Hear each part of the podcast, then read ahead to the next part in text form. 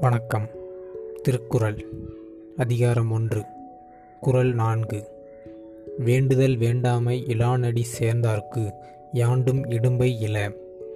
விளக்கம் எதிலும் விருப்பு வெறுப்பு இல்லாத கடவுளின் திருவடிகளை மனத்தால் எப்போதும் நினைப்பவருக்கு உலகத்தால் ஏற்படும் துன்பம் ஒருபோதும் ஏற்படாது. நம்ம இப்போ ஓரலாக பார்ப்போமா? இப்போ என்ன சொல்லணும்னா எதிலும் விருப்பு வெறுப்பு இல்லாத திருவடிகள் அப்படின்னு ஏன் ஆண்டவனு சொல்லணும்னா மனுஷனுக்கு வந்து விருப்பு வெறுப்பு எல்லாமே இருக்குது ஆனால் கடவுள் ஒருத்தனுக்கு தான் இல்லை. ஏன் அப்படின்னா ஏன்னா படைச்சதே அவர் தானே ஏன்னா கடவுளுக்கு இப்போ ஓ மேலே விருப்பு ஏன் மேலே விருப்பு அப்படி இருக்குன்னு வச்சுக்கோங்களேன் பாகுபாடாக இருக்கும். அப்படிங்கிறப்ப ஏ- ஏற்றத்தாழ்வுகள் இருக்கத்தான் செய்யும். ஆனால் பண பண வசதி ஏழை பணக்காரன் இல் இருக்கிறவன் இல்லாதவன் அந்த பாகுபாடு வேறு.